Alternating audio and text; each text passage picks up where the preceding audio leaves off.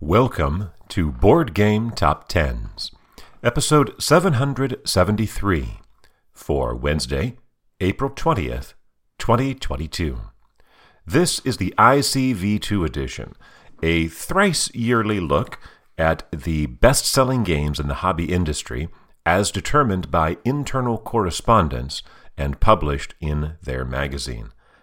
This list is for the fall of 2021 which is defined by internal correspondence as the months September through December. As usual, we will start with their board game list and then move on to their card game list. In its second appearance, falling from 3 to 10, Lost Ruins of Arnak by Min and Elwen, published by Czech Games Edition. In its second appearance, falling from 4 to 9, Parks by Henry Audubon, published by Keymaster Games. Returning to the list for the first time since the summer of 2020, and charting for the 33rd time, number 8, Ticket to Ride by Alan Moon, published by Days of Wonder. Returning to the list for the first time since the fall of 2020, and charting for the 34th time, at number 7, Catan by Klaus Teuber, published by Catan Studio. A third game in its second appearance, this one climbs one from 7 to 6. Oath by Cole Wehrle, published by Leder Games.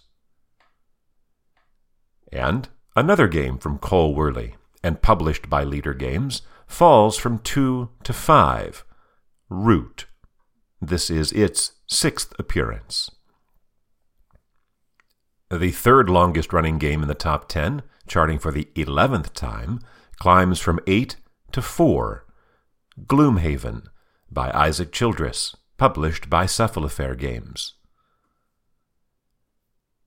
A fourth game in its second appearance on the list, it was number 4 in the spring of 2021, missed the list in summer, and now returns at number 3 in the fall. Dune, Imperium, by Paul Dennen, published by Direwolf.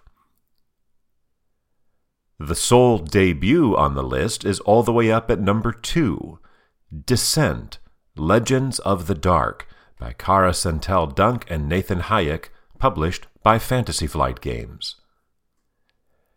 And repeating at number 1 for the second time, its third appearance at number 1 overall, Wingspan, by Elizabeth Hargrave, published by Stonemaier Games.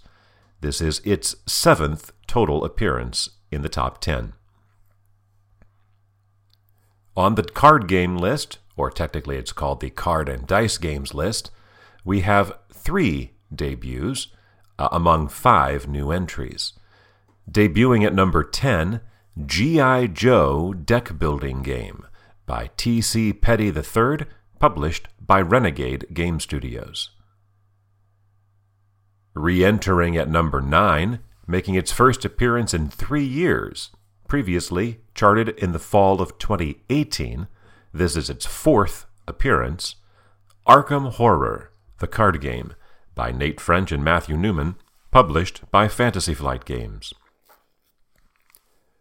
Debuting at number 8, 10 by Molly Johnson, Shawn Stankewich, and Robert Melvin, published by Alderac Entertainment Group, I think. At least this is the only game I could find called 10, and except that uh, ICV2 listed as published by Thames or Thames and Kosmos, so I don't know exactly what to make of that. The third longest running game now in the card game list, this is its fifth appearance, moves back up one from 8 to 7, Uno, by Merle Robbins and published by Mattel. Our third debut is at number 6, Transformers Deck Building Game, by Matt Hyra and Dan Blanchett, published by Renegade Game Studios. Down one from four to five in its second time on the list, The Red Dragon Inn by Geoff Bottone, Colleen Skadl, and Cliff Bohm, published by Slugfest Games. The second longest running game on the list, this is its ninth appearance over here on the card game side, moves from six to four. Coup by Rikki Tahta, published by Indie Boards and Cards. I think it's interesting that Coup, that's an older game, it's about 10 years old. The Red Dragon Inn is much older, and Uno is much older still, but those three games all are uh, occurring, recurring here on the card game list in the Hobby channel. In its second appearance, down from 2 to 3, Exit the Game by Inka and Markus Brand, published by Kosmos. And if I had to guess, I would guess maybe are they loop, lumping all of the exit games together? Is why it has only now started to appear? I'm not entirely certain.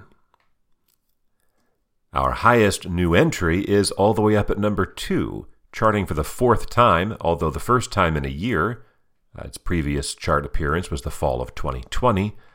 Marvel Champions by Michael Boggs, Nate French, and Caleb Grace, published by Fantasy Flight Games.